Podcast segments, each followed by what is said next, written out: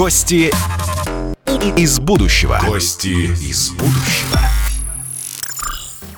Всем привет! Меня зовут Александра Кочнева, и я изучаю новые профессии. Все эти загадочные, непонятные специальности дизайнера голограмм, доктора клонов, медиаполицейские, разработчики беспилотных систем и так далее и тому подобное. Знать об этих и других специальностях не только интересно, но и чертовски важно. Особенно для тех, кому сейчас от 18 и чуточку больше а может быть и не чуточку. Технологии развиваются так стремительно, что Меняются целые отрасли экономики, и нам, конечно, хочется быть в тренде. Беспилотные автомобили уже бороздят трассы Калифорнии недалеко и до нас. Искусственный интеллект уже пишет стихи и музыку. Что же остается людям? Возглавить это движение машин – Правильно. Новому миру нужны новые герои и квалифицированные кадры.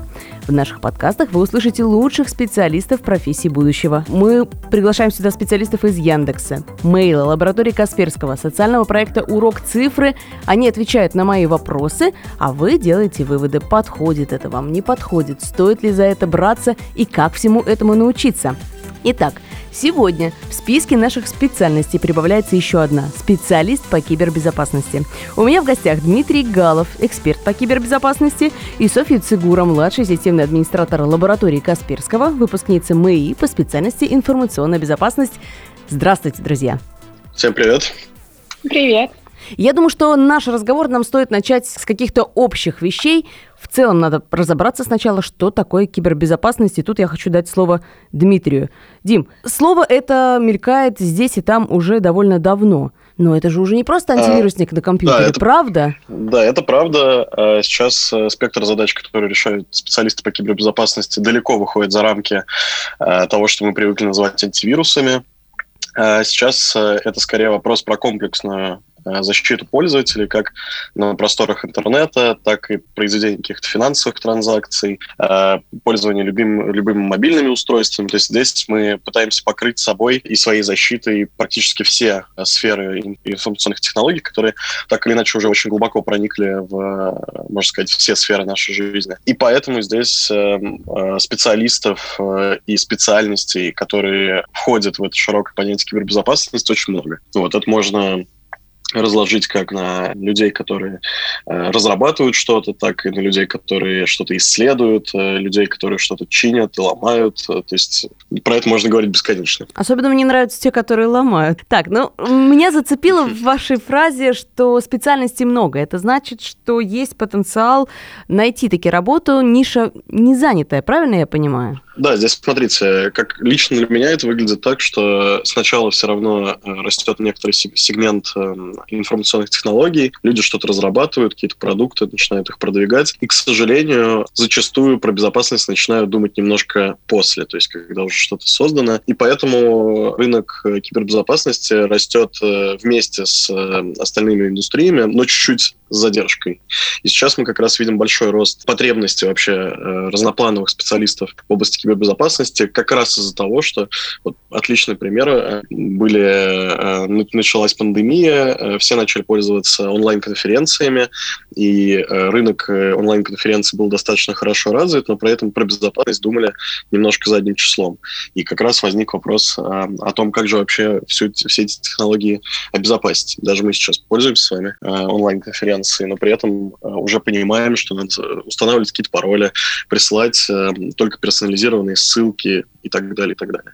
Вот, также э, я начал с того, что кибербезопасность немножко отстает, и мы в лаборатории Касперского э, как раз пытаемся сейчас говорить больше не про кибербезопасность, а про кибериммунитет, э, потому что разнообразие вообще всех технологий и платформ, которые вокруг нас уже есть, привели нас к моменту, когда обеспечение пользовательской безопасности – это слишком сложный вопрос. То есть мы не можем э, взять и э, починить э, и закрыть все уязвимости, которые уже появились в продуктах. Эм, и поэтому мы пытаемся всех сподвигнуть на то, чтобы безопасность закладывалась на уровне первоначальной разработки любого продукта. И здесь, как сам Евгений Валентинович э, про это говорит, э, э, что кибербезопасность можно сравнить с маской от вируса, а кибериммунитет можно сравнить с вакциной. Как красиво это звучит и как актуально в наших реалиях. Этот кибериммунитет, значит ли он, что вы запускаете в компьютер вирус в малой дозе, компьютер учится там справляться как-то с этой неисправностью или с, этой дыркой э, возникшей, и уже не допускает больших утечек, так Нет, что ли? здесь скорее сравнение с э, людьми и с вакцинацией, оно просто красивое, но технически далеко от правды. Нет, здесь э, вакцинация – это про то, что закладывать основные принципы кибербезопасности на этапе первоначального проектирования любого продукта, любой системы, любого программы, там, как хотите называйте. Потому что часто процесс происходит так, что люди собираются, начинают активно творить, что-то производить, создавать. И ясное дело, что у них на первоначальном этапе есть много других вопросов, кроме как обеспечения безопасности пользователей, там, например, которых у них еще даже нету. И это зачастую приводит к тому, что когда уже что-то создано, эм, обезопасить это тяжело. Вот. И мы говорим про то, что все равно, если вы нацелены на разработку действительно крутой какой-нибудь системы, программы, то подумать о безопасности в самом начале. Это просто, это понятно, но при этом это приведет к очень хорошим результатам в плане безопасности в будущем. Дима, вы не боитесь, что вы таким образом останетесь потом без работы? Никому не нужны будут услуги специалиста по кибербезопасности, потому что все на этапе разработки разработчики станут настолько умными, что ваши услуги потом не понадобятся. Ну, я, честно говоря, буду счастлив, если останусь без работы, потому что, ну, тогда мы спасем мира. Это у нас первоначальная э, задача вообще лаборатории Касперского. Но я думаю, что всегда, всегда будет э, ниша, в которой необходимо будет экспертное мнение, как сейчас тоже доказывается. Мы, например, в лаборатории Касперского там, обрабатываем в сутки более 340 тысяч уникальных э, вредоносных файлов и разных артефактов, и там 99, и можем сказать 9 процентов из них все равно обрабатываются различными автоматизированными системами. То есть это и машинное обучение, и сигнатурный анализ, и динамическое, там, все что угодно. Но при этом всегда будет оставаться этот 0,1%, который нельзя обработать автоматически, который требует экспертного мнения и работы по улучшению как раз этих автоматических систем. Поэтому я думаю, что мне мне места хватит в этой индустрии. Так, это радует, это хорошо. Вы перечислили снова сразу несколько подразделений, наверное, да, подразделов этой специальности эксперт по кибербезопасности, о котором мы сегодня говорим. Я хочу теперь обратиться к нашей второй гости, Софья Цигура у нас в гостях. Сонь, ваша специальность, какая из всего перечисленного? Чем конкретно вы занимаетесь? Я, на самом деле, ну, по должности младший системный администратор, но в целом наша команда позиционирует себя как э, DevOps-инженеры.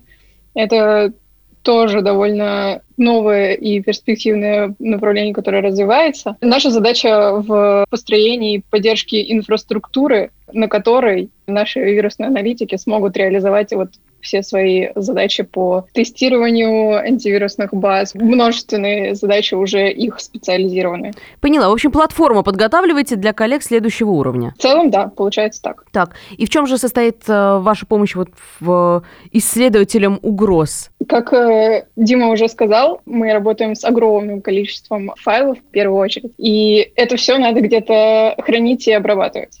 И, соответственно, это и как железные сервера, так и виртуализация, и какая-то та самая инфраструктура, тоже построенная безопасно, э, где все это можно реализовать. Но вы изначально понимали, что вы хотите заниматься именно такого типа работой, или это пришло в процессе уже стажировки? Вам стало понятно, что вот, вот она моя ниша, и я останусь именно здесь и не пойду там э, на какие-то другие уровни или другие специальности? Да, я на самом деле поняла это в процессе, так как училась-то я на информационной безопасности, и когда пришла на нашу стажировку в Касперском на SafeBoard, был выбор направлений, и вот так попробовав себя, посмотрев, где у меня лучше получается, что мне более интересно, я поняла, что здесь мне нравится с этой стороны безопасности. Вот про стажировку заговорили. Расскажите, как попали? Знакомый со старших курсов уже был стажером, уже прошел этот отбор. Я, по-моему, подавала на, на, на уже на третью или четвертую волну отбора. То есть вы были еще студенткой, правильно? Да, да, да, да. Э, в первую очередь это стажировка для тех, кто учится. И, соответственно, лаборатория Касперского была на слуху, и всем, конечно, хотелось туда попасть, а э, наши стажировки стейкборд — это такая очень хорошая возможность попробовать себя и затем уже по этой тропе стать сотрудником лаборатории. Если все про них слышали и все туда хотят, значит, там был жуткий конкурс. Правильно догадываюсь? Да, э, отбор достаточно серьезный, очень много ребят, студентов, притом уже сильных и подготовленных, хотят пройти. 3-4 тысячи человек в моем отборе подавали заявки. Обалдеть. Это огромное число. Тогда следующий вопрос у меня будет к Дмитрию. Как же в таком количестве рассмотреть талант? Какие навыки должны прям бросаться в глаза у претендентов на, на стажировку и дальнейшую работу, соответственно, в лаборатории? Вопрос отличный, потому что я в э, компанию приходил еще, можно сказать, в старые времена, когда таких э, классных э, программ стажировок и обучения студентов еще не было. Сейчас я сам активно принимаю участие в уже, собственно говоря, отборе студентов, в дальнейшем их обучении компании. И здесь единственный правильный подход, который мы смогли найти, это многоступенчатая система отбора, а, потому что действительно заявок очень много. Пытаемся максимально точно как бы дать студентам проявить себя в разных направлениях. То есть они приходят, э, сначала проходят онлайн отборы, несколько этапов, а потом мы очно с ними общаемся, даем какие-то задания, потом проводим собеседование, потом после образовательной программы еще проводим собеседование. То есть, честно говоря, как для студентов э, не просто э, попасть на стажировку, потому что большая конкуренция, так и нам не просто, потому что приходится очень много там, пообщаться с людьми, подготовить задания, отобрать, потому что тоже хочется кого не обидеть и со всеми пообщаться, и действительно талантливых ребят отобрать. Вот, мне кажется, у нас это получается хорошо. Действительно, вот э, там, программа стажировок SafeBoard живет уже не первый, не второй год, и много людей э, через нее прошли, и сейчас там, у меня есть коллеги, которые начинали э, в сейфборде еще тогда, когда там, я их уже отбирал и что-то рассказывал, и это круто. То есть это действительно хорошая как образовательная, так и менторская программа, и она позволяет э, на, на постоянной основе компании э, находить новые таланты, а студентам приходить учиться стажироваться. А скажите мне честно, человек или компьютер проверяет вот эти задания, которые выполняют претенденты на стажировку? Не, скрывать нечего. Э, первоначальные тесты, они автоматизированы, и они достаточно простые, э, нацелены как раз на то, чтобы отсеять э, там, людей, эм, которые пришли просто так, которые там, не хотят выполнять задания, которые еще не совсем доросли до этого. Ну, то есть всегда какой-то минимальный порог вхождения есть, и с этим ничего не поделаешь. Дальше, когда отсеиваются уже там не 4-5 тысяч людей, да, там заявок, а хотя бы меньше тысячи, то э, начинается уже спешная работа, то есть там какие-то задания проверяют люди, какие-то задания проверяют автоматизированно. Э, в самом конце, конечно, уже все общения, собеседования, финальные задания — это чисто индивидуальная работа э, с уже Тут потенциальными уже стажерами. Да. Сонь, скажите, а как, по-вашему, какое качество или навык, или знание, умение э, именно вам помогло на эту стажировку попасть? Вот что решающим фактором оказалось для вас? Я думаю, можно выделить э, какое-то стремление изучать и отсутствие боязни чего-то нового. То есть э, всегда, когда ты видишь вокруг себя подготовленных э, людей тебе кажется, ну, мне, например, казалось, что э, все знают больше, чем я, все могут больше, чем я. Вот, вот эти мысли надо э, откладывать в сторону и э, пытаться спрашивать у этих людей, узнавать и... Быть смелее. Так, да, да, так обретать вот эти навыки.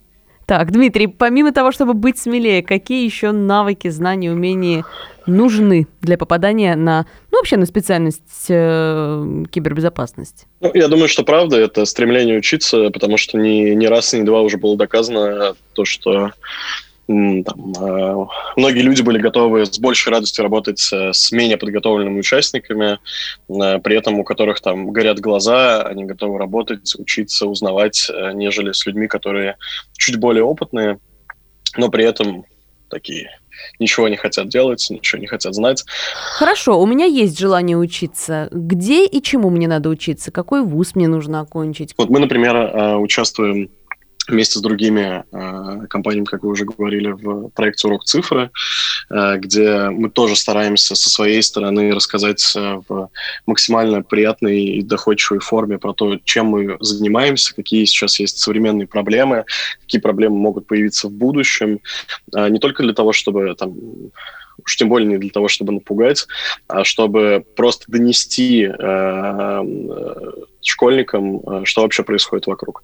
Дальше э, на этапе поступления в высшее учебное заведение здесь э, каждый выбирает, что ему нравится, потому что, честно говоря, у меня очень много коллег, которые заканчивали настолько далекие специальности, настолько далекие вузы от и кибербезопасности, и ну, также информационных технологий.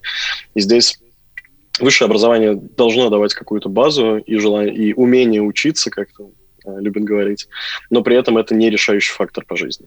То есть всегда это хорошая можно... новость. То есть те, кто окончил уже, например, вуз по какой-то другой специальности, все еще могут попасть э, да, да. в это популярное раз... направление. А что для этого надо сделать? Чему научиться? Какие книжки почитать? Не знаю, YouTube-каналы посмотреть?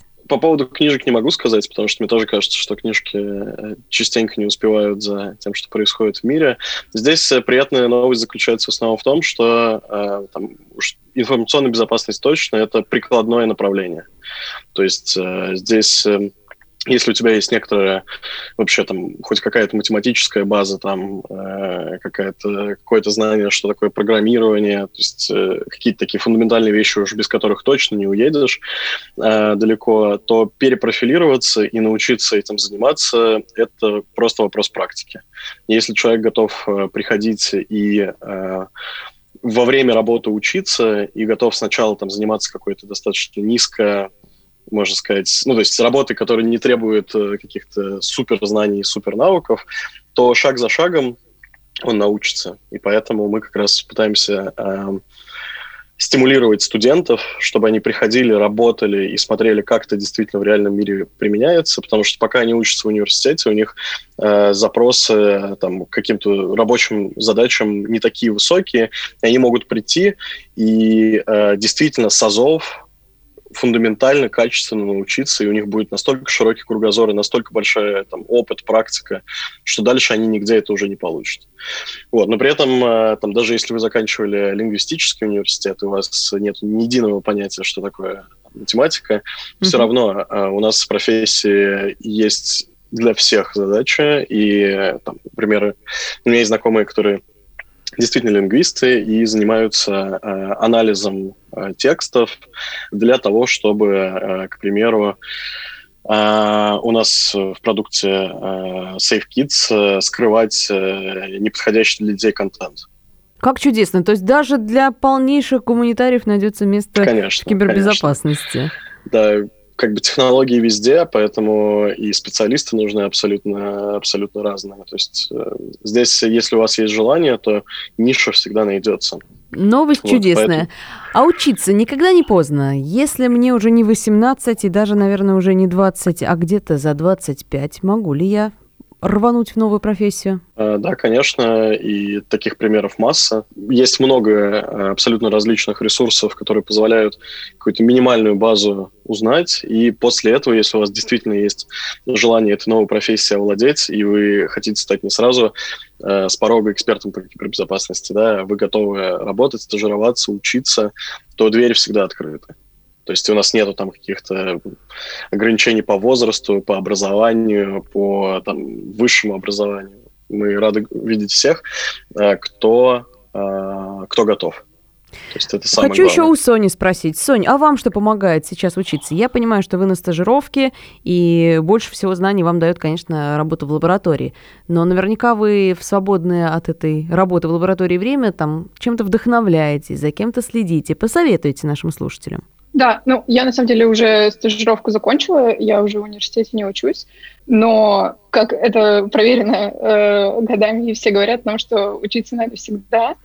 И очень помогают э, различные телеграм-каналы по профессии, где публикуются полезные статьи, какие-то новинки, э, ну, новый софт, который можно посмотреть, изучить, подумать, как его можно применить в работе потому что область действительно очень быстро развивается, и порой э, ты реализовал что-то на вроде бы каком-то новом решении, а, возможно, на следующий день выйдет уже что-то еще лучше. И надо быть готовым перестраиваться и изучать постоянно что-то новое. Ну и финальный, наверное, вопрос. Какая у вас глобальная цель или мечта в этой специальности? А может быть, и куда-то дальше пойдете, куда-то шире? Про Дмитрия мы уже знаем. Он, как рыцарь на киберконе, собирается спасти мир от всех кибервирусов, правильно? Вот про вас, Соня, хотела спросить. У вас что в мечтах? Пока сложно загадывать, так как я такой еще начинающий специалист. Хочется, чтобы все работало. И чтобы, э, например, у Дмитрия не было никаких препятствий того, чтобы он мог реализовать все, что он хочет. Глобально, наверное, так чтобы все работало. Ну, наверное, я тогда в этом вам пожелаю большой удачи. Надеюсь, что и нам, простым людям, пользователям компьютеров, даже самых простых, это будет помогать и облегчать жизнь в значительной мере. Мы говорили о профессии специалиста по кибербезопасности, и мне кажется, это чертовски интересно, сложно, многогранно и очень важно полезно в нашей современной жизни. Если вам также это все интересно, как и мне, возможно, стоит подумать над тем, чтобы познакомиться с этой специальностью поближе. Это подкаст «Гости из будущего», и в следующем выпуске мы узнаем, кто такой разработчик беспилотных систем. Гости из будущего. Гости из будущего.